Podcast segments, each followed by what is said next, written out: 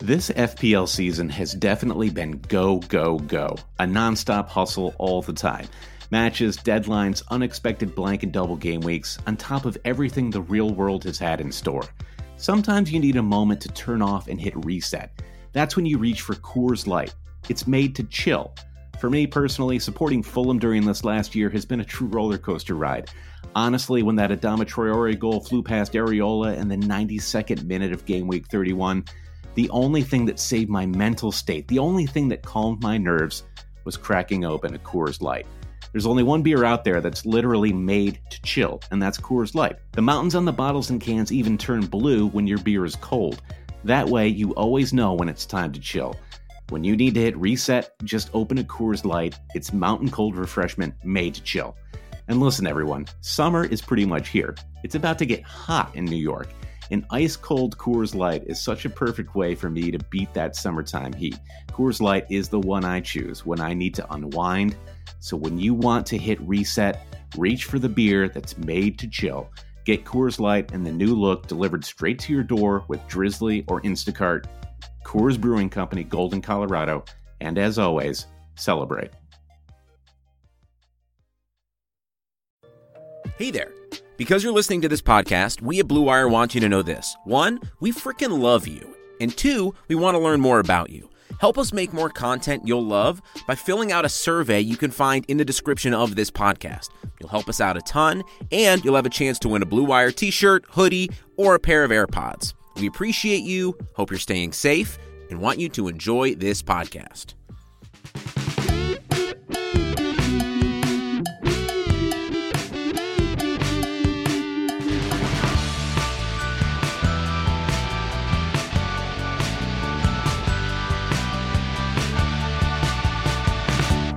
Hey, all cheaters, and welcome to the Always Cheating Podcast. My name is Josh. I'm here with Brandon. Brandon, how are you?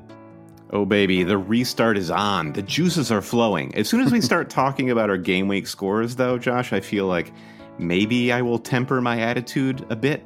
But just hearing the how are you right now, we've got some games Mhm. under our belt. I kind of just want to get rolling and talk about FPL. Yeah, I, I I'm doing pretty well too. I'm I'm actually coming to you from my mom's house, uh, so it's a little bit different situation. I'm ba- I'm basically podcasting like on a bed right now, so a chair next to the bed. I'm not actually laying down in bed. Oh, that would be kind of cool. I don't know how I would sound if I was like laying like back on a bed. Uh, just a little very, too very a little too relaxed, perhaps. Yeah, I don't. I don't think yeah. that's how like the pro uh, sports radio broadcasters broadcast. You know, they're probably probably Yeah. all sitting down, but the best of them maybe standing up. Dan Le Batard, maybe he stands up on a good day. It might actually level me out though. Like maybe it brings my energy down to like the right, you know, the right note. hmm Uh, so game week 31, we are 10, I guess we're 11 twelfths of the way through it. Uh, we wanted to get a podcast up today, uh, even though there is a match left. Man City play tomorrow, uh, mostly because the turnaround time is so fast. I mean, we're looking at really rapid turnaround times for you know for basically every um, every set of fixtures the rest of the season. A couple of them are a little bit longer because they wrap some FA Cup matches um, around them, like um, game week Right. 32, which is the one that starts a week like uh, uh this this upcoming Saturday, um, the um, whatever the day is, the twenty seventh. Uh, that one is um, like a five day game week. That that'll there's only one match on that Saturday, and then I go Saturday, Sunday, Monday, Tuesday, Wednesday, Thursday. So they are a little spread out because of some FA, FA Cup fixtures. So it won't be quite so insane, but we're really not going to have like any days without matches. It's going to be nuts. Yeah, all of the always cheating podcasts are going to be useful. They're going to be entertaining. They're going to be interesting, but they're Uh-huh. going to come. They're going to come at every side of every game week conceivable because yeah, there's the the deadlines are just a total moving target for us at the moment.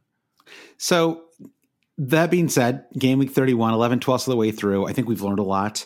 Um, I have learned that the, uh, that apparently like the barbers are really, I, I, at this point, I can't tell if having your hair long is like an aesthetic choice. Like it's like a, like a, I'm, I see you. Because these millionaires, surely they could, uh, Yeah, you know, I was talking to the table. I you was talking to somebody today saying um, Premier League players they make a pretty healthy wage, right? They could surely pay a barber to just live with them in a 14 day quarantine Right. just so they could cut their hair in preparation of the restart. Public enemy number one, Erik Lamela, Lamela, where do you get off? Like a fresh, like high tight fade with this bleached hair. It's basically screaming to the world, like, "Hey, you know, I want people touching my head. There's no, yeah. I see no issue with it." Sadio Mane was so shaggy today, and you couldn't even see his eyes. Like, give me a break with that. You know, way too, way too long. Um, so yeah, a little. Uh, you could tell everyone. Mike Dean, of course, had the beard today. Oh, the too. beard! Mike Dean's beard was epic. I, I dare say, with all sincerity, Mike Dean actually looked handsome with that beard. Oh, I think totally. He he doesn't look like a skeleton when he has that beard. So it's a big change. But Michael Oliver in that opening fixture, um, Sheffield United Villa, the sideburns, he looked like he was a beat cop from the 1970s. it was incredible. So I'm on uh, 98 points, and I, I, that's pr- it's pretty good for sure. Uh, I am uh, I'm up about 45,000. I'm back inside the top 100k, which feels which feels good. Um, you know, it, it, really was. It had such a game week one feel to it, uh, where basically everyone who did well was a player that you probably had in your draft team at some point. Doherty, in particular, yesterday was a player I had who I who I dropped late, and um, and you know, was, you know, I, we were all just tinkering and rejiggering, you know, right up until the deadline, and I brought in. Uh, uh, Jack Stephens instead. So he got me a clean sheet. So I didn't feel too bad about that. But, you know, it's just all of these, uh, you know, uh, sliding I, you know, I doors. A, sliding doors, exactly. Jimenez the same way. And obviously, you know, a lot of these, this is what always happens, of course, you know, whether you wild card or, um, play a free hit or just you know in this case with unlimited transfers you end up dropping a lot of players who did well and i, I think in general though there weren't too many players who um, you know, you and I were talking uh, before, before I started this podcast. Uh, going to this Liverpool match, I decided ultimately not to have um, uh, Salah or Mane, and it was just because they're so expensive, and the temptation to load up on double game weekers was just so strong at the end, and so that was what really drove me. And so I think you and I both, and, and you actually, so I dodged the bullet. I didn't have either one. Um, you sort of dodged a bullet in the sense that you you had Salah, but Mane could have gone off. At least you avoided the you avoided the could have gone off bullet. I I suppose this was a frust- this is shaping up to be a frustrating game week for me in that I don't have a wild card, so and I didn't free hit. I chose to take the unlimited transfers to build a squad for the run in, and I'll choose to play my free hit later. So I was trying to get an edge on free hitters and and you know future wild carders with this week, with the hope that single game weekers would pay off. So that's mm-hmm. where Wolves comes in. I had Doherty and Jimenez for the long haul, and that's an edge that I have over people who just loaded up on double game weekers. Mm-hmm. I really also needed Salah to come through for me as somebody that a lot of people who were just playing the doubles kind of, you know, they kind of bailed off on, on Salah. Yeah. Him not getting a single minute was a problem and, and further compounded by the fact that I played my bench boost. So bench boost, it's it's a very dicey chip to begin with. So you really want to calibrate it so that you you're just you're just building however little points you can. So getting that zero from Salah is really frustrating. That said, I played the bench boost in order to play pretty pretty weak guys given the fixtures on my bench with Lascelles, who did get a clean sheet, uh, mm-hmm. less yellow card. Cantwell, uh, we can talk about Norwich a bit more later. And then yeah. Calvert Lewin is somebody that's just like, well, I don't know what's going to happen in this Merseyside derby. yeah. On the whole, with with Nick Pope yet to play on my bench against City, I could possibly end up with 10 points on a on a bench boost, and that's probably how much I would budget anyway. Uh, if it wasn't like a strong, huge double game week where I've got double game weekers on my bench, yeah. So it's like I'm trying to temper my disappointment with the the positives, and I got my captaincy right with Kevin De Bruyne um, thus far, who looks sen- sensational against Arsenal. Bruno Fernandes, another single game weeker who came through. So um, kind of like very good things and and less good things. Egan yeah. on Sheffield United absolute disaster class. That's and a bummer. This, yeah. It had a ripple effect. It's not just me with John Egan. A lot of people also had Egan, but it, it had a ripple effect for everyone who yeah. had Sheffield United defenders. Lots of people just going for the triple up, and Henderson looking fantastic coming yeah. off of that Villa fixture. Mm-hmm. And uh, for Egan to end up on two yellows because of who we had identified as the most embarrassing player on the pitch, Joelinton, who like what happened on that breakaway? Uh-huh. Yeah. Um, so for Egan to just get completely um, psyched out by this guy and then roasted by him for his second yellow card, utter humiliation for Egan. you know, she Sheffield United players are meant to be hard. They're meant to be uh-huh. defensive uh-huh. masters. Sure. Absolute joke. Joke. Yeah. And what about Sander Berge? I mean, he just a masterclass from him too, right? Okay, Berge remind class. me how much Sheffield United paid for this joke of a player, and well, John Lundstram is on the bench. like, I don't think it was going- that. I think they only paid like ten million, which is a lot for them. Uh, but it wasn't like uh, it wasn't like he was going to go to um, you know Man United and then Sheffield United. Why know, is Sheffield United going and buying non-British players anyway? What's the point of Sheffield United if they're going out and getting foreign I don't exports? Know. Yeah, I mean Lundstram does, uh, you know, presumably have some Northern European ancestry, but that man is uh, that man is English. yeah, you know he's ripe for a cap, England. You know it. so my my thought in your team is, um, I thought you did it very smart, and you um, I, I, would say you almost pulled it off. Uh, I think that um, I probably wouldn't have bench boosted if in your position. I think that's the only thing I would have done differently. But I think I think you correctly thought, you know what, screw this double game week. Uh, I'm going to um, just pick players who are good. And um, I mean, I think you know the fact that you got 29 points combined from Bruno, Doherty, and uh, Jimenez um, proves that you that you were right in your thinking there. Um, I think you know, just unfortunately, you didn't get as lucky with the bench options. Although who knows? Maybe you still have Pope, like you said. So maybe tomorrow he goes off for. We'll see. A nice um, penalty yeah. save on Aguero would would do me right, for Pope. And yeah, and with yeah. the the armband on De Bruyne, I'm on 87 points going into the City Burnley fixture. There's still an opportunity for me to break 100, and you know if I'm if I'm just competing against myself, I've got to be happy with that. Yeah, and yeah, and I think um and like you said, you're on a green arrow, right? You're up 35k or something like that, right? So yep, yeah, yep. still still a ways away from the target of top 100k, um, which you know is kind of the lowest bar to clear for um, for you and I. I think we would say um, I'm around 269k right now, so still a fair amount of work to be done with the run-in. Yeah, but but not you know, but it's it's it's it's in the right direction, and you still have um, you still have a free hit now that you can play. So um, that's that's a nice thing to have, um, you know, available too. For sure, yeah. So like right now, I, we we could, could save that free hit talk for a future podcast. And yeah, I just like before the way I'm thinking of the free hit now because I know there are a lot of people who are immediately targeting game week 31. Is um, uh, my feeling is take a step back and think about your permanent squad, like not your free hit squad, not the whatever squad you're going to have if you free hit in game week 30. What's a game week that are not necessarily good fixtures for players you don't have, but look at a game week that has bad fixtures for the players that you do. Right. So, like, I'm looking at um, game week 33, where my Wolves assets play Arsenal. Now, you say what you will about Arsenal. Um, uh, uh, that does that, Brandon. That's a captainable feature. yeah. What about? I mean, this is actually a question that that I had for later on, but we can talk about it briefly now. Um, I think game week 38 is tempting because um, we now live in the age of leaks, right? Where there is just a lot of uh, leaky, a sure. lot of lineups are, are leaking. Shout out late. FPL Rockstar. Yeah, exactly. And yeah, yeah, big shout out. And um, so you know, if if we're going to be getting team sheet leaks that day, uh, Week 38 is when you traditionally see a lot of wackiness.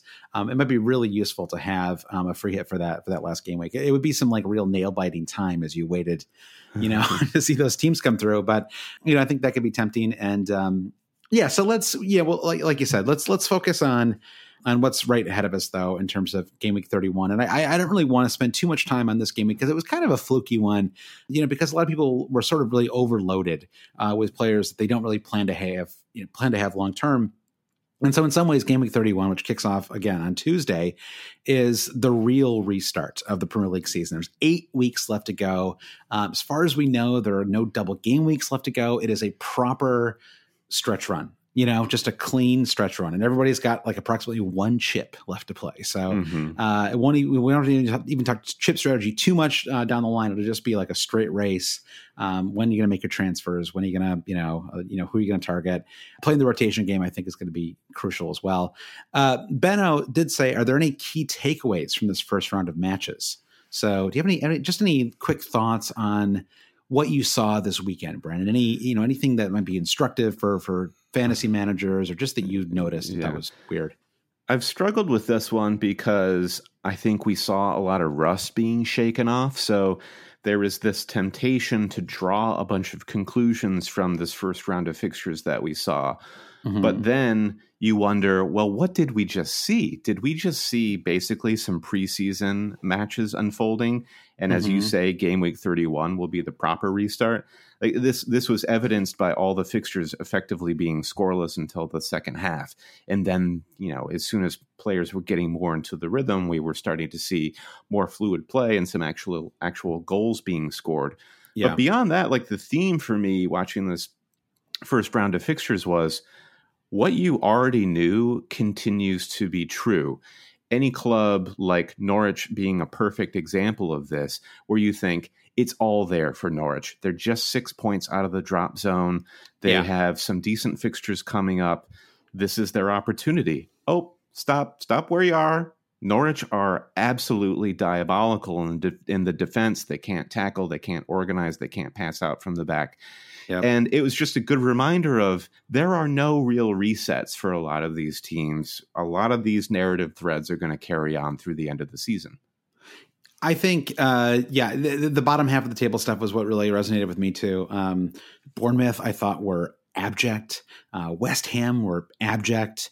Aston Villa, Brandon, abject. Uh, and not to mention Norwich City, also abject. And I think that we've sort of like now we know it's it's a four team race for relegation. I think that Watford have just enough. I mean, Ismaila Sarr, mm-hmm. oh my god, he was so he didn't actually like get any goals in that match because uh, Schmeichel was just like in the right, like he played perfectly against him. Yeah. Uh, but yeah. there's just like a, there's enough solidity, enough talent there that you, I think the Watford are probably safe everyone above them. God, Brighton may have just sealed their win with with Ma- Maupay. Okay, so the Maupay thing is incredible. Let's talk about this. Yeah. So he really a, a, pretty poor follow on Leno. I mean, obviously, you know, it wasn't like uh he didn't stomp on him or whatever, but you know, it was it was pretty bad for him to to kind of lean in uh, when he was up in the air like that. So in the like last, I mean, how long? How how close were they to the blowing the whistle on that one? Like ten seconds away. Yeah, yeah, so close. And he scores the winning goal, and then he gets interviewed afterwards, and he's like, "Well, Epic. look, I didn't mean I didn't mean to hurt him, but uh, I mean, you know, those guys, they they were talking away. just, I just for him to be like, you know what, screw them. Like they were just like they were totally. And and I I'm I'm with you. Like I Bernd Leno was like quickly becoming my favorite keeper in the league. Like tremendous athlete. This is a huge loss for yeah. Arsenal. You do not want to see that happen, but no. this has been what has plagued Arsenal for a decade, basically. At this yeah. point, is they have no mentality you can yeah. bring in a new manager and new players, and there is a cancer of mentality in that club. And for Guendouzi yeah. to try and think like his shithousery is somehow helping the club, no, it's not. They look mm. like absolute fools. And go Brighton, like well played. I I have to admit, I, and I was not happy with Maupay after that foul. Uh, I thought that was it was it was bogus, and I thought that Leno was very much in his rights to. You always love. I mean, I don't know. Like anytime there's a guy in a wheelchair yelling at the player who fouled him, I'm into that. Like, I'm a big fan. Um, that was cool, uh, and so I was very anti Maupay. Then after his comments, I was like, yeah, you know, like I, I, like the confidence, you know. But it was like I heard that and I was like, I think Brighton are going to stay up. Like they've got like a winning, like a winning mentality here, you know. So yeah, so I think it's I think those those four teams are bad. I think Liverpool is a curious one. I don't really know what to think about Liverpool after um after today. It I, they need Mo Salah, I guess, is really what we what we discovered. And I unless it comes out that he was, I know he was like he just had had like some limited minutes as far as I haven't heard anything that indicates that Salah's actually injured, right? I think he was just rested for this one, basically.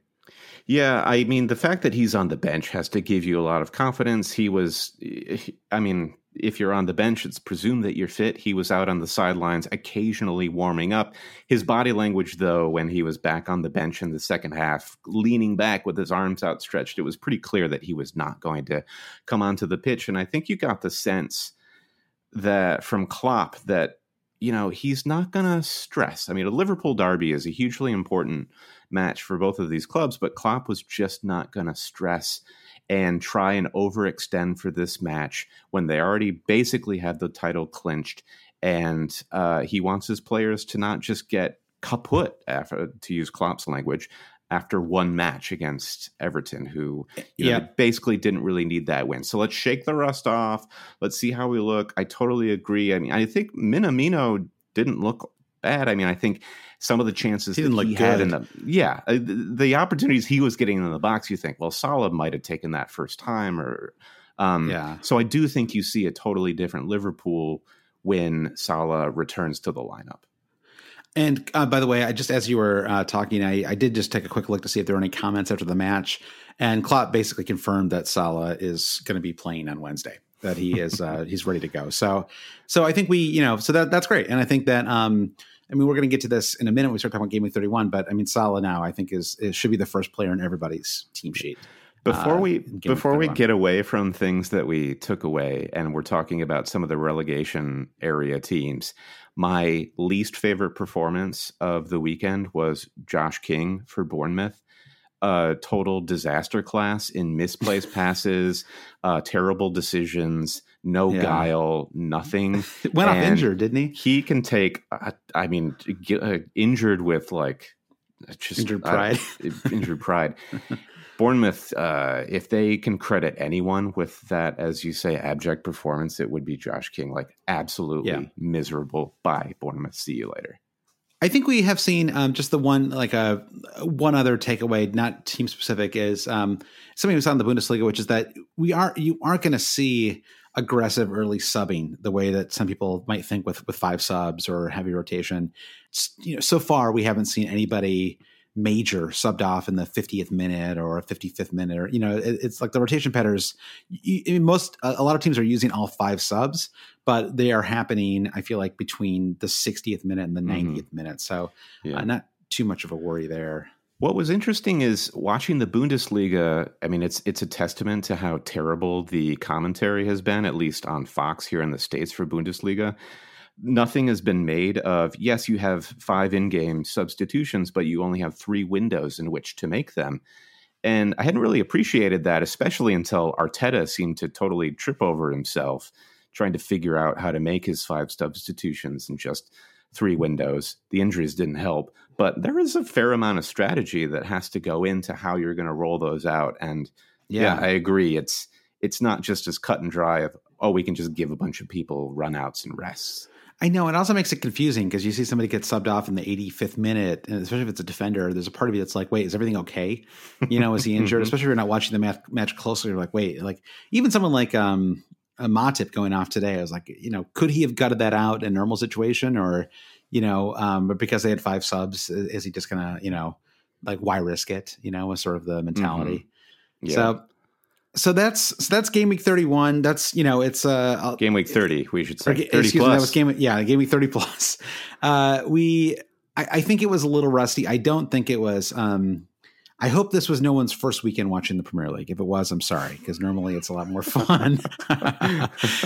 um, but it was fun just to have matches on. Obviously, it was it was fun to have it back. I, I Oh, just totally. it would have been it would have been great if there was like one good match, and I don't know that there really was a single good match this weekend. Yeah, I was saying to you, I think if you were to identify the good matches, it would just be the good second halves triggered by a key substitutions. Yeah. It was Pogba coming on against Spurs and it was Traore coming in against West Ham. Suddenly those two matches became a lot more compelling. But Yeah, yeah, I was just super excited to see my old friends. It was like I could forgive the lack of quality and it was just fun to see.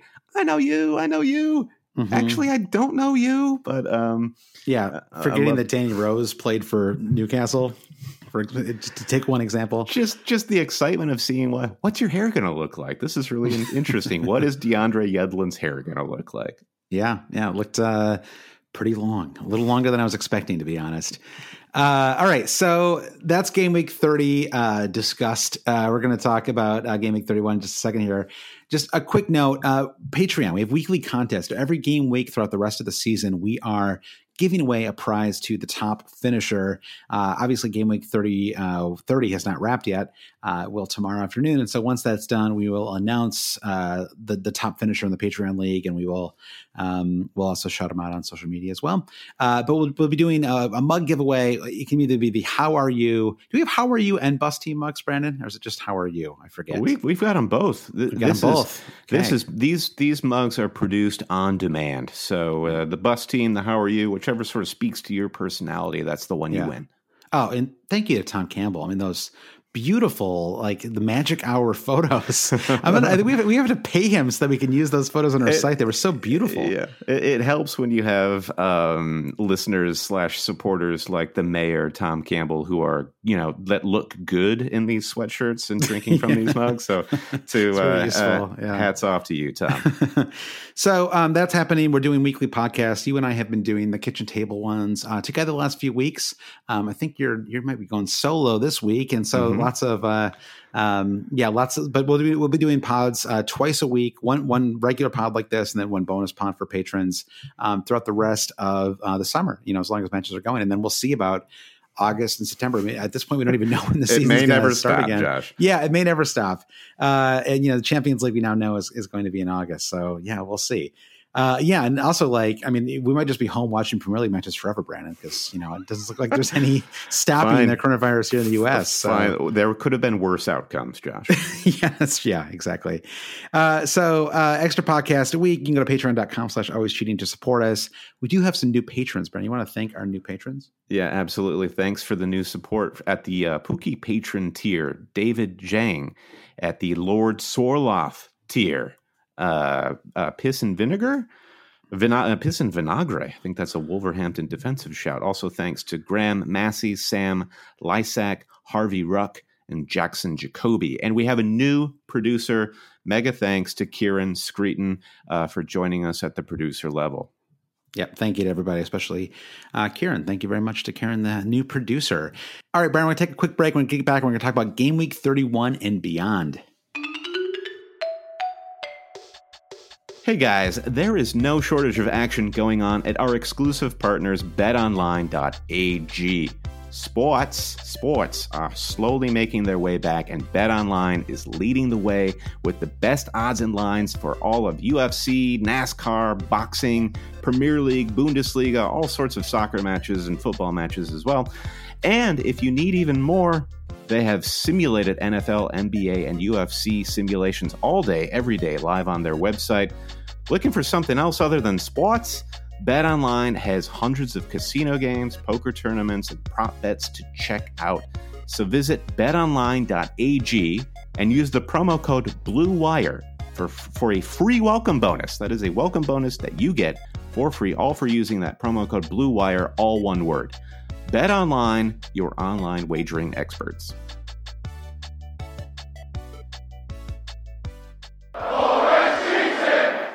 All right, Brian, we're back. Game week 31. The season restarts now. I think it's a little more, a little, a little cleaner now. None of these imbalanced. I had, I had Eddie Nketiah and Bernd Leno and Aubameyang in my team. I mean, I would never have that in a normal version of my team. You know, let's let's get back to something. So, so does that mean? I, I believe I know the answer to this, but your active wild card right now going into 31 plus. Yeah, I actually even have a wild card team uh, ready to go, um, and uh, I I have like a I have a, like one spot that I'm still that I'm still tinkering with a little bit, which is a, a midfield spot. But um, yeah, right now I'll just very very quickly. I'm not going to do like a 30 minute version of this, but just quickly I've got, um, and this is like I, I whipped it up, you know. So let, us not take it too okay. too seriously. all um, right, all right. Way yeah. to hedge, Josh. Just lay it on well, us. Okay? Well, I'm conscious now because I feel like there were certain things that I I, I, really didn't know where I was going with my game week 30 unlimited transfers team. And I feel like the, the final version of that team uh, had some like choices that I wouldn't have made and I hadn't advocated for making before that. Fair all enough. of the late, all of the last minute choices I made were bad and hurt my team. Mm-hmm. So it was a reminder that, that cramming is not, uh, just like you were so much smarter about FPL 24 hours before the deadline mm-hmm. you are three hours before, two hours before. That's when the that's when the that's when the you, honestly you should be off Twitter during that time. Pop in to make sure there's no team sheet leaks, but otherwise mm-hmm. stay off it because it's, it's going to start to warp your your brain a little bit. so I've got uh, I've got Pope and goal uh, with Button as my uh, backup keeper. Um, I think that um, I saw you have Pope in your team too, and I just think that he's kind of. Yeah. Um, the fixtures are good um, after this Man City match. They're, I mean, they have one tough way match at Gaming 33 away to Liverpool, but otherwise, he's the keeper I'd want to start all of these matches uh, to close out the season. Uh, they also announced that um, uh, that uh, I forgot his name. Joe Hart is uh, not resigning with them, so there's really I'm sure very little, yeah, very little risk of, of any kind of uh, rotation there. Miami FC will be good for Joe Hart's complexion. Yeah, exactly. Yeah, well, yeah. I, MLS is still. I think they're trying to do something. Well, although they're trying to do it in Florida now. Now that might be uh, in doubt. Um, so I've got I've got Hart in, in goal with basically no backup. Um, Three point nine million player, uh, and then uh, I've got Ben Mee, Trent, and uh, Matt D. Um, those are the starters I've got right now. And then um, I've got James Justin and Kiko uh, off my bench and. Uh, I just think James Justin uh, was pretty attacking. I thought he looked pretty good. I don't know if you watched all of that Leicester. I did. I did. Watford having game. Jamie, yeah, having Jamie Vardy up front for me compelled me to watch most of that, and I agree. Justin looked. He looked very canny. He looked strong. He did look attacking. I mean, the uh, uh Brendan Rodgers tactics favor that, but I do think he. Yeah, I, I really yeah. liked him. I liked him as a prospect. Yeah, and we'll see if he stays in the team, but that's that's what I've got right now. Um, and then um, so yeah, Justin, and then and then Kiko, just because I needed a, a, cheapie to to fill that spot up. And that, that might end up going to a Jamal Lascelles type player. We'll see. Um, and then I've got KDB, who feels like an ever present player. I think there's an interesting debate about whether. I don't know. He was so good yesterday. Let's wait until tomorrow's match. Let's see. I mean, I, you know, he will get rotated at some point, and I think that it's it's an open question whether Man City is just going to be so prone to rotation that you maybe just don't want anybody uh, mm-hmm. from that team. Um, because I, I, just think it's going to get really heavy. But at the same time, we saw you know Aguero came in for 15 minutes a couple of days ago and uh, and looked incredibly dangerous. You know, almost scored a goal, uh, did pick up an assist, could have had two goals. Yeah, um, he looked so, good. Yeah, that whole good. city, and I, I think KDB's performance against Arsenal was emblematic of everything that we've been talking about with this restart in that in the first 10 15 minutes everyone was like oh KDB's range of passing is a bit off and you know uh, interceptions his passes getting intercepted what's going on here is he rusty and then he grows into the game and suddenly he is the player that we left off with and is absolutely undroppable Yep. And the fact that he's getting subbed off early, it's the way I think about Danny Ings. So long as Danny Ings is starting and getting subbed off around the 75th minute, everything is good with him. The the match in which Danny Ings plays 90 minutes, that's when you have to start worrying because that's when you're like, oh, maybe yeah. the manager's like, I'll give him 90 minutes because he's not playing that next match. Yeah, and I think we'll we'll talk about Ings in just a second here because there's a question about Southampton. Uh, but just to, just to finish off the team real quick, so it's uh, Salah, KDB, uh, Fernandes, uh, which I think is kind of probably a pretty template mid, midfield three, uh, and then um, I actually have Saka right now because you know I mean I wasn't hugely impressed with Arsenal in general, but um, the fact that he got two starts and looked pretty pretty dangerous, um, especially in the uh, Brighton match. Um, I think at 4.7 million, he's a he's a great bench option. The word competent comes to mind when thinking of Saka, and that's not a word you use lightly when talking about Arsenal right now. they are such whipping boys, but they really deserve it. Uh, oh, by then, the way, was there yeah. not to interrupt your flow with your no, wildcard team? I'm okay. very much enjoying it, but it had, was there a bigger FPL crime committed this weekend than Pepe getting that goal? No, it was so annoying. It, not, not just because the guy who's in first place in our mini league uh, had him, but like it was just like he did he didn't play at all in the first match. He did nothing, and then somehow they just give him like Brighton give him so much space that it was like any like anybody could have scored. I could have scored with that much space. It was yeah. ridiculous. That uh, Norwood to Nyland own goal was not as big a crime as uh, Pepe was, uh, which is absolute murder. And I was just destroying him on Twitter too. I was like, someone's like, what, "What's his price going to be?" And I was like, "If it's more than six point five million, we riot. Like, there's no way this guy deserves uh, a price higher than that." Uh, and then he scores this like peach of a of a goal. You know, un, uh, unstoppable, really, just a beautifully placed goal. And so, uh, yeah, then I've got uh, Traore right now. I don't know if I'm going to keep Traore. The problem is, is awesome as awesome as he looked, I just don't know if he's going to be a a regular starter in that team, and maybe he's like almost better served as a as a bench option. Uh, yeah, well, right. And it's yeah. it's it's nothing to to say against players like this. Like it may be the role that best suits Traore, like as world class a player as I think he's we would all agree he's developed into this season. Yep. Especially in a situation like this project restart, he as we saw against West Ham, he is able to completely set fire to the opposition coming in yeah. on the 65th minute. So why would you not choose to do that every match? Totally. That game totally opened up, and I can't think of a better use of Traore. And I don't, I'm not even sure that that discounts him as an FPL asset. I was about to say exactly. if he can yeah. do that every match, then sure, why not take the yeah. risk? That is true. God, it was incredible. He was he was so good in that, that 30 minutes. Such a fun player to watch. Uh, and then up front, I've got uh, DCL, who I thought uh, acquitted himself reasonably well today. I, he's not a player I'm super solid in for my wild card. Um, but they do play Norwich in game week 31. So that that's the real um, X factor there. Uh, Marcus Rashford and uh, Jimenez. And I'd say of these front three, it's Jimenez is the only one who is, you know, solid, solid, solid. And then everybody mm-hmm. else is uh, you know, I, do I need Rashford and Fernandes? Mm, I'm not sure. You know, I think um, mm-hmm. uh, Bruno, I think has has looked awesome, KDB level in terms of his you know involvement with the team. Agreed, and it's like his the thing that strikes me about Bruno, and I Bruno's not yet at that level of KDB, but it's his proactivity. Bruno wants to be on the ball. Bruno wants yeah. to make the pass. He's taking risks, and those risks will sometimes aggravate you, but they will also payoff. And yeah, on Rashford, I'm totally encouraged. A by the fact that he he started. B by the fact that I, I think he played all 90 minutes and he looked hungry. And yeah. I think the returns will come for him. I think more, so more, too. More so than Martial, I would guess and a nice fixture on end of the season for Man United. And you know, I, I just think there's no way. Um, you know, someone was online was asking us if there was any way to predict, you know, how these rotation patterns are going to go. And I, I, think you just can't worry about it too much. I think you just have to like just accept that like you know someone like Rashford maybe he doesn't start every match but that you know there's eight matches left. He's probably going to start 6 out of 8 and maybe that's true for basically everybody. Everybody's going to start 6 out of 8 and um and if you worry too much about these how rotatable they are you're going to end up leaving some good players in the pitch. And I think that yeah. actually is is you know Danny Ings is, is maybe exhibit A where it was like well like he's you know um he wasn't great down the stretch and he's a little injury prone, you know, and so um, maybe that scared some people off of having him in game week 30.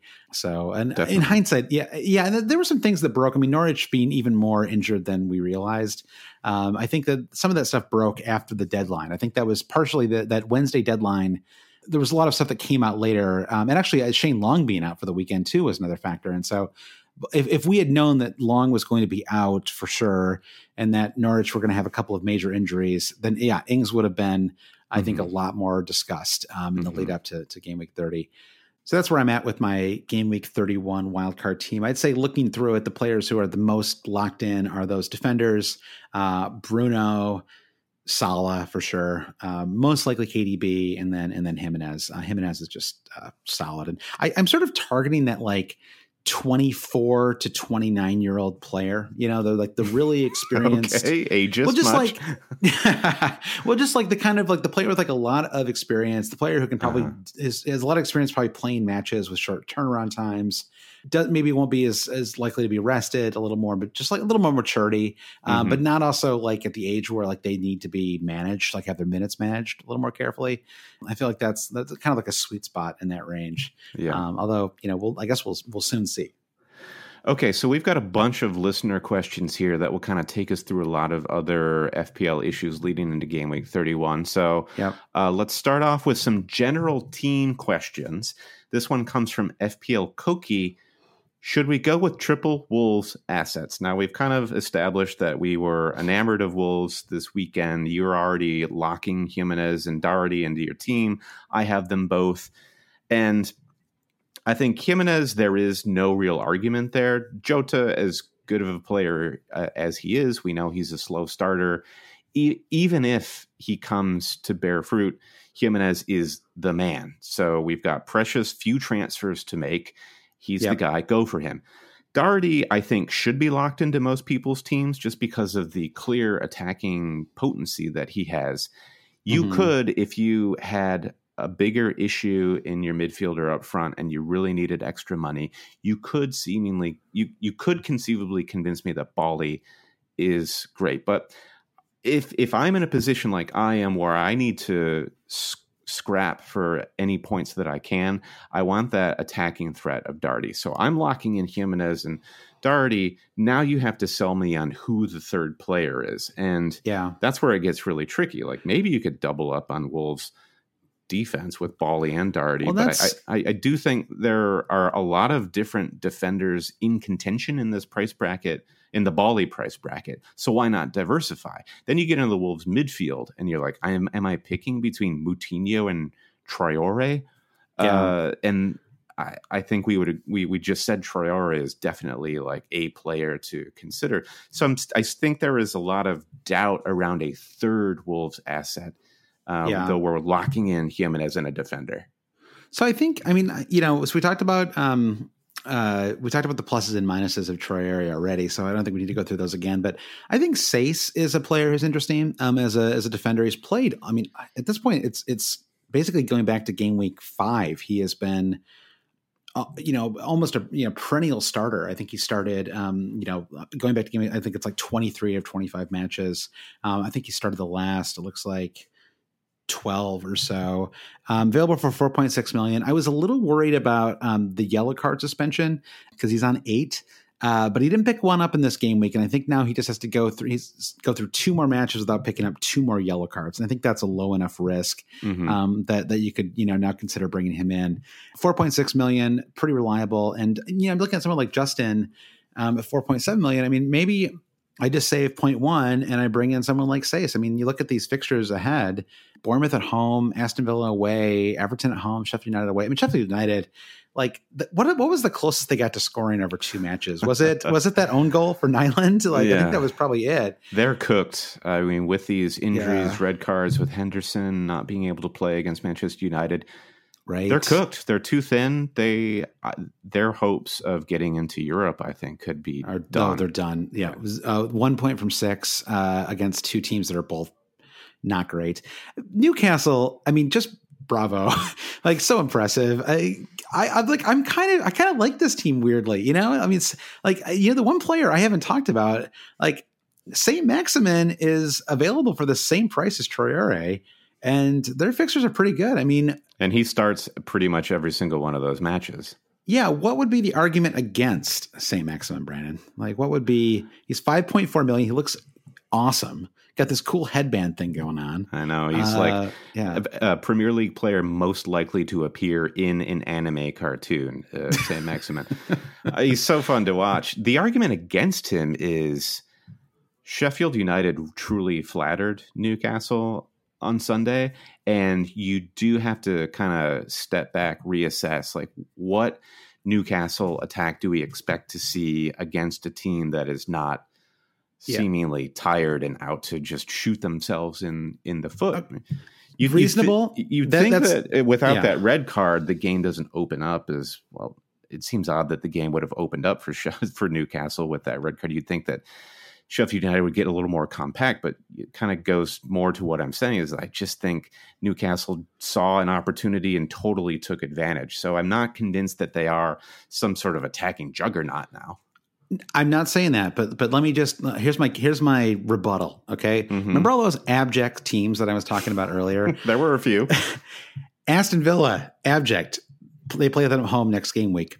Bournemouth, abject. They play them in game week 32. West Ham, abject. They play them in game week 33. The next three teams they play are the probably the three worst teams in the league outside of Norwich. That is compelling, I think. Yeah. I mean, when you mm-hmm. when you mm-hmm. look at it through that lens, and this guy is 5.4 million, absolutely bossing on the pitch. Um, I guess I mean the, you know the one concern is that um, is there anyone that you know that can score um, that he is giving the ball to. You know, I mean, like mm-hmm. it's all mm-hmm. well and good to look awesome, but you know, if nobody can actually finish, but maybe Joelinton gets some confidence now, now that he's picked up this uh, this goal. You know, I mean, maybe that. I, I, mean, I, am not a Joelinton fan, and I'm not going to talk myself into singing his praise in this podcast, but maybe I don't know. I mean, Newcastle kind of maybe have their tails up a little bit now, right? It was a nice 3 0 win, and maybe that, you know, sort of boosts their. Maybe there's like a little, like, you know, they're, they're, they have this weird ownership situation, and now they're probably safe. And so maybe there's like a, you know what, nobody believes in us. We're just going to go out there and you know, um, play with nothing to lose. I mean, I know that's like all cliches that I just like ripped off there, but yeah. uh, you know, but maybe that's I don't know. Like, I mean, if if there if if St. Maximin was nine point two million, sure, let's not do yeah. it. But at five point four million, I don't know. It's kind of well, tempting. Here's the curveball with 0.1 cheaper. And I was talking to our friend Brandon Lynn earlier who mentioned Matt Ritchie and Matt Ritchie in the points against Sheffield United. 5.3, mm-hmm. which seems expensive for a defender, but this is like, this is a Lord Lundstram level of out of position defender right. where Ritchie is on set pieces and is part of the the attack when they assemble five point the, like the standard defender that you're picking from Newcastle right now is Jamal Lascelles because he's nailed on to start and he's sub 4.5 but you ratchet that up to Matt Ritchie and uh, like I'm I'm struggling to convince myself that 5.3 is anything remotely worth it for a Newcastle defender but I'm with you. Like to the abject tour for the next 3 game weeks for Newcastle Ritchie's an interesting one I think so too. Um, and if I, I remember he was like one of the first player prices announced, and at five point five, it seemed insane. But it was like a it yeah, was like a headshot from the FPL tower. Yeah, so like he's out of the game. You knock a little back, and uh, I think I think it makes him maybe a little more reasonable. Um, Shane says uh, thoughts on Liverpool assets for the run in. I think we talked about Salah already. What about Sadio Mane? Uh, plays 90 minutes today. Looks okay. Looks like Mane, basically. You know, always uh-huh. dangerous. uh-huh. Yeah.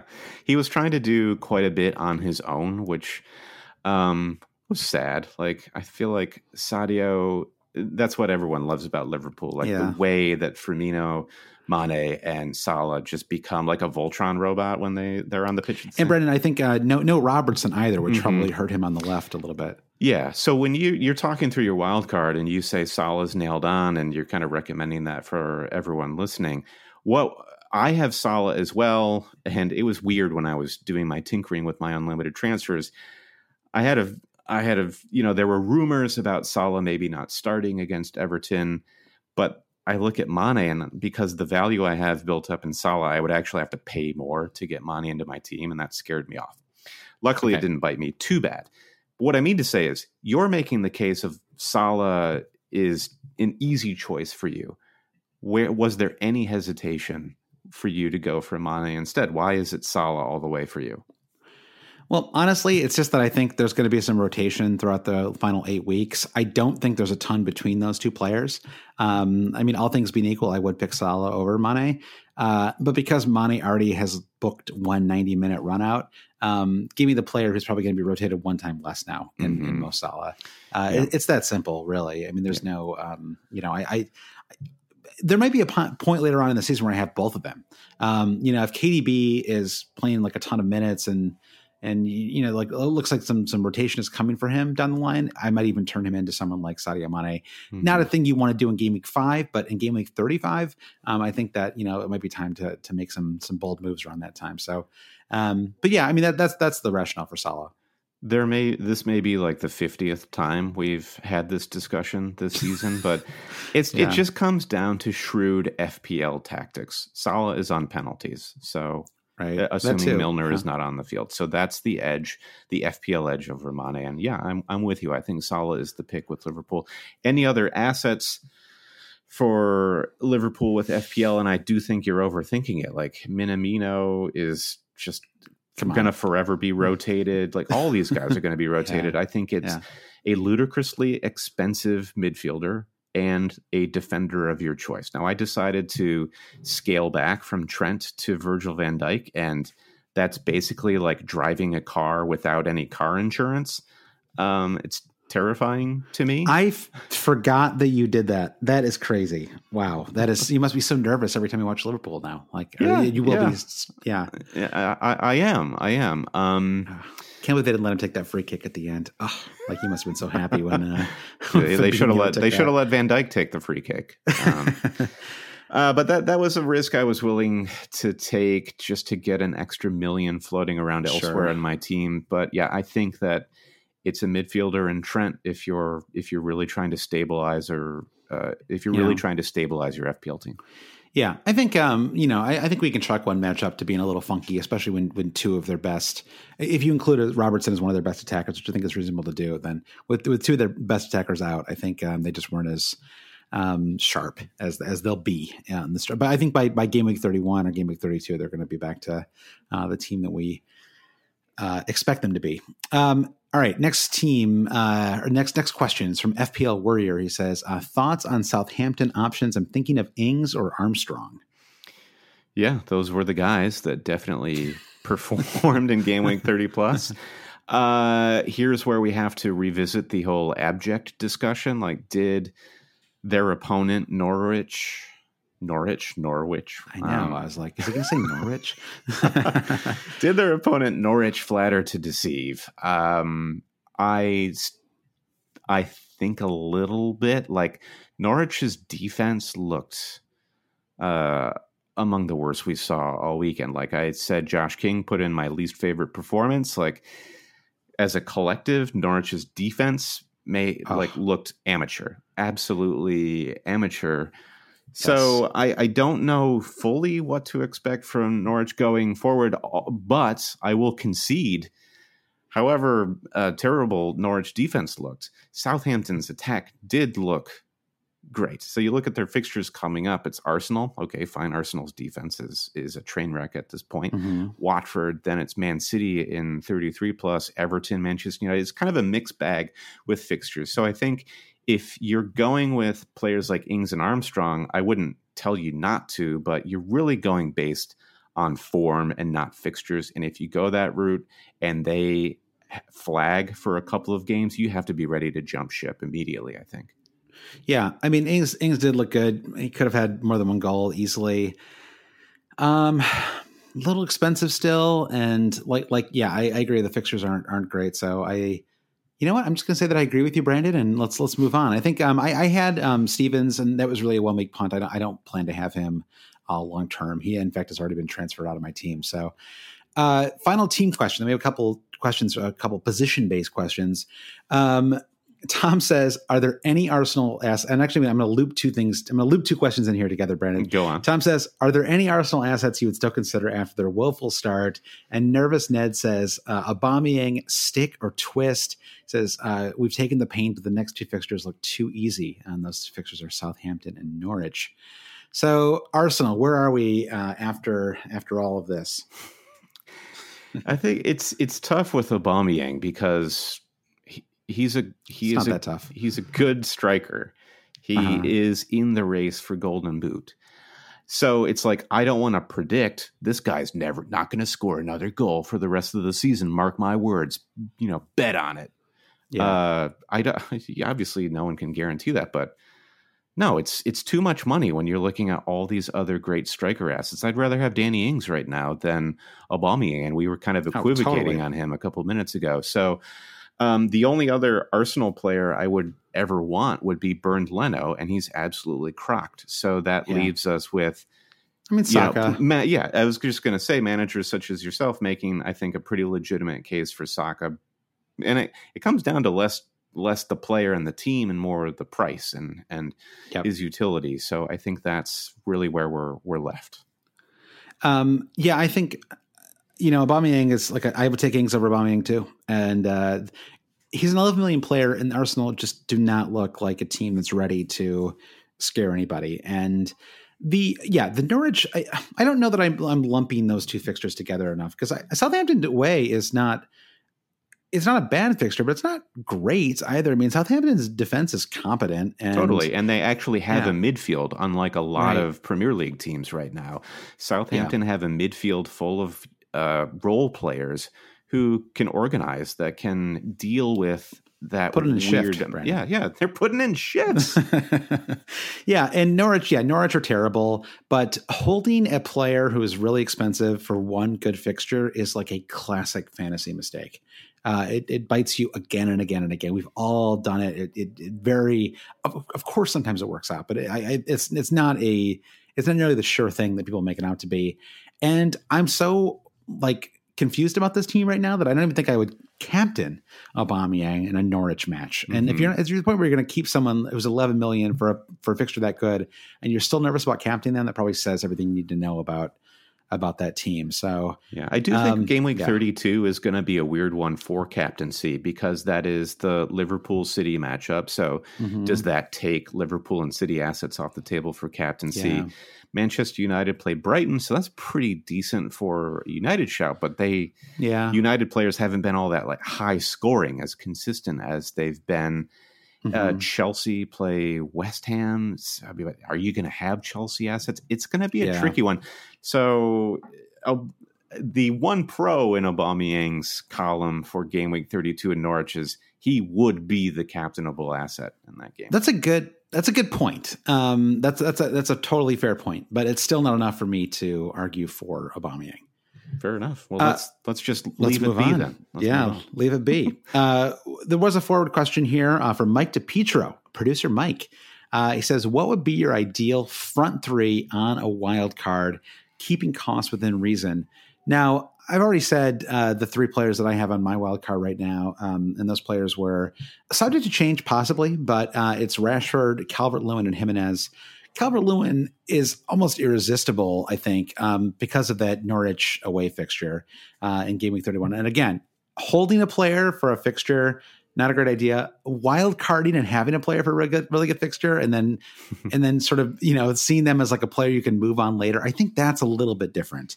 I thought he was uh, maybe I'm just like being hypocritical here. I don't know, but like I feel like Calvert Lewin away to Norwich. I mean that's like. Yeah. Borderline captainable, right? It's, like it's, it's pretty good.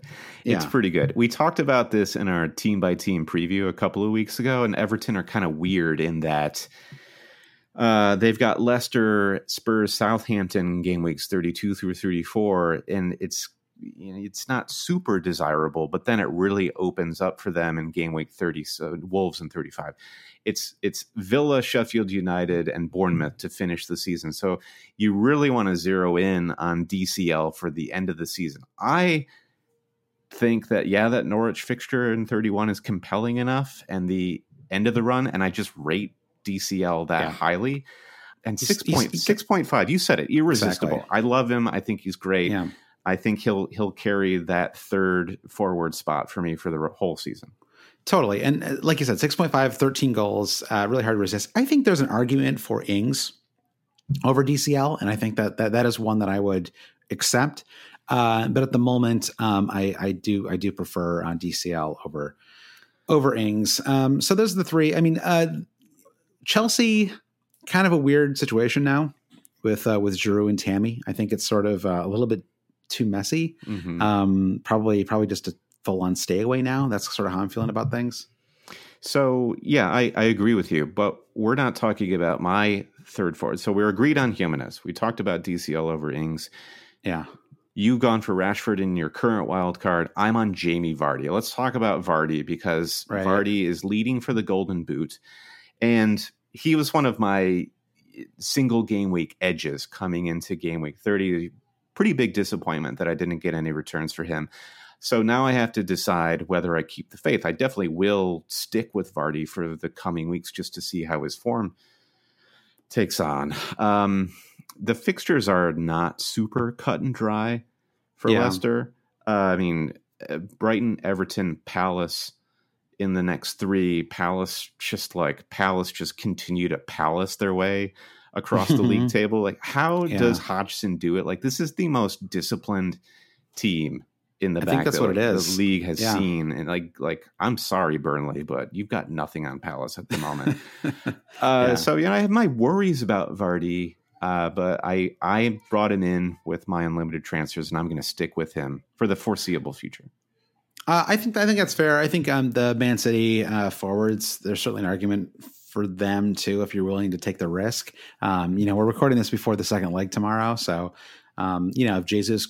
I think Aguero's going to start tomorrow, but if Jesus came out and got an injury six minutes in, uh, then maybe uh, that would be you know one or the other. I suppose it'll be helpful. Um, for yeah, it'd be making. helpful. Yeah, exactly. Not yeah, not talking about their own health, uh, but just you know for fantasy, it'd be useful. Um, I so, said helpful, yeah, I think, not healthful. No, I, I, know you did, but I was sort of just thinking. yeah. Uh, all right, a couple more questions here, Brandon. Uh, I think we can do these uh, lightning round style because we've Yeah. covered so many teams already. Uh, let's do four more questions. All right. Go. Uh, first one is uh, Mig says, "True or false? Bruno is a must-have until further notice." Yeah, I think that's true. Uh, it's the the the continuation of shrewd FPL talk. You know, beyond Bruno's talents, is the price is just so right for Yep. him. I think the fixtures are so good for Manchester United through the rest of these eight game weeks, and he everything is running through Bruno. He's touching the ball in every single version of United's attack, and if Pogba starts starting alongside him, maybe they start dividing the points a little bit, but still he's sharing pens with Rashford. So that's Yeah. an interesting argument for you, Mhm. Josh, to take both Bruno and Rashford to Yeah. get every single pen. And United have like already set the record for most penalties given in a season, and we still have eight game weeks to go, which is kind of crazy. Yeah, Yeah, he's a must-have. I don't want to belabor it. No, I, I, I agree. So uh, let's move on. Uh, FPL Jamma says, "Is Bergwijn a good Riker to Sons Picard?" For those, that's a great TNG reference there, Brandon. For those who can't budget, uh, stretch your budget far enough, uh, 10, 7, 11 to Son 7, 8, 2 in the last three home games were each started. I'm actually surprised that Bergwijn had that many home starts with with Son. So yeah, Spurs in general. Um, I'm feeling a little like whatever about Spurs right now. Yeah, no thanks. I I just I am not compelled. It was it was a total brain fart on Maguire and De Gea, which kind of let Bergwijn into that position to score. You know, no, not to diminish Berg. Mm-hmm. nice run and finish, but yeah, I yes, agree. he Yeah. he made it happen. All credit to Yeah. him. And it's just like the question remains with Jose's tactics with this team, with Dele Alli getting back into that uh, mix. What's what's left for Yeah. Bergwijn to accomplish? And I just feel like there are other options that I find more compelling, and Son probably being chief among them. If you're really compelled by Spurs for the home stretch. Yeah, and the fixtures are great, but I, I just need to see somebody really rise to the fore um, to to feel confident. I mean, Kane is, you know, 11 million and looks Bag of does not look great. Yeah, unfortunately, yeah. Um, so, yeah, uh, it's it's like a wait and see with that team, and their ownership is low enough. There's no real like. I mean, yeah, it's like it can be like you know, it's a good way to like maybe gain some ground, but like, who do you trust, you know, to have in that team right now? I just feel like that yeah. Goal is a great example of chasing last week's points. Where if he if he doesn't score that, if De Gea parries it away, we're not having this conversation. Yeah, that, I think yeah, I think that's probably true. Um, yeah, it wasn't like he was like threatening every three minutes in the match or whatever. So, um, all right, uh, two more questions. Uh, Philip Alexander says, after seeing much lower scores since the return, uh, do you think this is a sign of things to come? Is going for four or five at the back going to become more viable? No, Classic four five. yeah, I, I agree, and I, I I didn't even think scoring was that low. Really, I mean, I thought it was um, kind of like I don't know, it was pretty, reasonable. I mean, uh, two one today, a three 0 I guess the the nil nil in Everton, Liverpool. Maybe you'd expect there to be more goals in a a normal match. Yeah, but, seven clean sheets through eleven matches. I mean, it's not it, it's not abnormal by any stretch. And you're It's looking at the even. yeah right you look at the the clubs that are keeping these clean sheets uh, they're kind of ones that we could have come close to predicting like palace and and wolves sheffield Mhm. united keeping a clean sheet before before Yeah. it blew up so Man City. Yeah, yeah. southampton two against norwich so i don't think we saw anything out of the ordinary as far as that goes so it's kind of like proceed as normal with defense And final question. I think this one's an easy answer. Uh, best Leno replacement? Asked the Dork Lord. Yeah, Nick Pope. Um, I think you you know you Popey. could say you could say too much about Pope, but he's the highest scoring goalkeeper in the game. Let's see. I had that. I'm, that's probably changed since uh since this Henderson, yeah, Henderson Henderson's now? got him. Yeah, Henderson's got him, but he's got a game in hand, and Henderson can't play in the Man United match. So yeah, maybe maybe Pope overtakes him again. I mean, I think uh Martinez, who is Leno's replacement, is at four point two. Now you could. That's like the. um uh, Adrian, that's the Liverpool sub goalkeeper temptation of like, oh, wait, Adrian's going to get a run for five or six matches. I'll just go for him. Oh, turns out that uh, Adrian's terrible c- by comparison. So just set your sights yeah. away from Arsenal and Leno and move to who is on paper the best goalkeeper for FPL and Nick Pope. Yeah. The four highest scoring defenders in Arsenal are all out the next match. They're all red flagged. So yeah, it, it's a disaster. It just and actually five if you include Leno. So just just just stay away. Um, and Brandon, that is on that on that just stay away condescending note. Uh, that is uh, the podcast.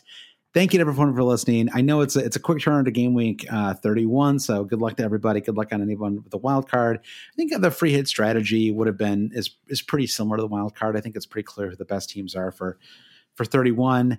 So if you'd like to uh, talk strategy or listen to this week's bonus podcast, uh, go to patreon.com slash always cheating get onto our Slack network and talk strategy there. Uh, you also get access to weekly bonus pods, and we'll be doing another one at midweek this week. Before we get out of here, we want to say thank you to our producers, and they are Trevor Ingerson, Mike DePietro, Chris Howell, Andy Penn, Jazz Binning, Dave Wagner Lodahl, Nick Wright, Jim Payne, Brian Chin, Blair Jacobson, Frederick Keen, Gransky, Travis West, Chris Carter, Martin Savage, Brian Teed, Big Gaffer, Victor Forberg Skoging, Paul Hertzig, Kaya Christine Lelang, Barry McGuire, Peter Bodektel, Andy Portlock, Toothless Gibbon, Lindsay Rostel, Anton Markov, Babas Kuhn, Jeff Husby, Ben Grant, James Holland, FPLmerch.com, James Conroy, Brandon B., Paul Scanlon, and our newest producer, Kieran Screeden. Uh, for those who are really paying attention, I went in a slightly different order for our producers. it was kind of fun. I saw that. Did, did you mention Alan Creasy, Brandon? I think Alan Creasy may have been cut from that. So wow, if I did, Special. Alan, I, I really apologize. Alan Creasy, you are, um, you know, don't tell anyone else, but you're our favorite.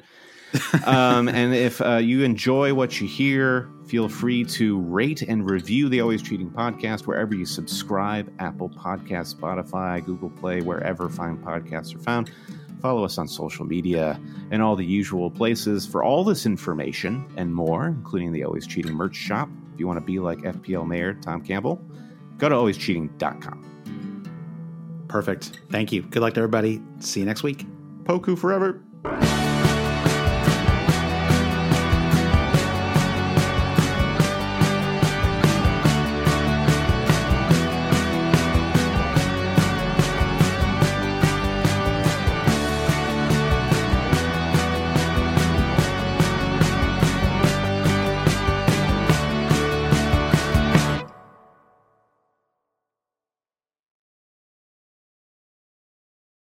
Whether you're a world class athlete or a podcaster like me, we all understand the importance of mental and physical well being and proper recovery for top notch performance. That's why I'm excited that UNIFYD Healing is sponsoring this podcast. UNIFYD Healing is a new and super innovative global network of wellness centers powered by Energy Enhancement System, or EE System. If you haven't heard of the EE System, you'll want to listen up. This technology promotes wellness, deep relaxation, purification, and rejuvenation. At hundreds of locations across the globe, access to a center is easy and affordable. Interested in experiencing the EE system technology for yourself? Go to unifydhealing.com slash bluewire to learn more and find a center near you. That's U-N-I-F-Y-D healing.com slash bluewire. No material or testimonials on the UNIFYD Healing website are intended to be viewed as medical advice or a substitute for professional medical advice, diagnosis, or treatment. Always seek the advice of your physician or other qualified healthcare provider with any questions you may have regarding a medical condition or treatment and before undertaking a new healthcare regimen, including EE system.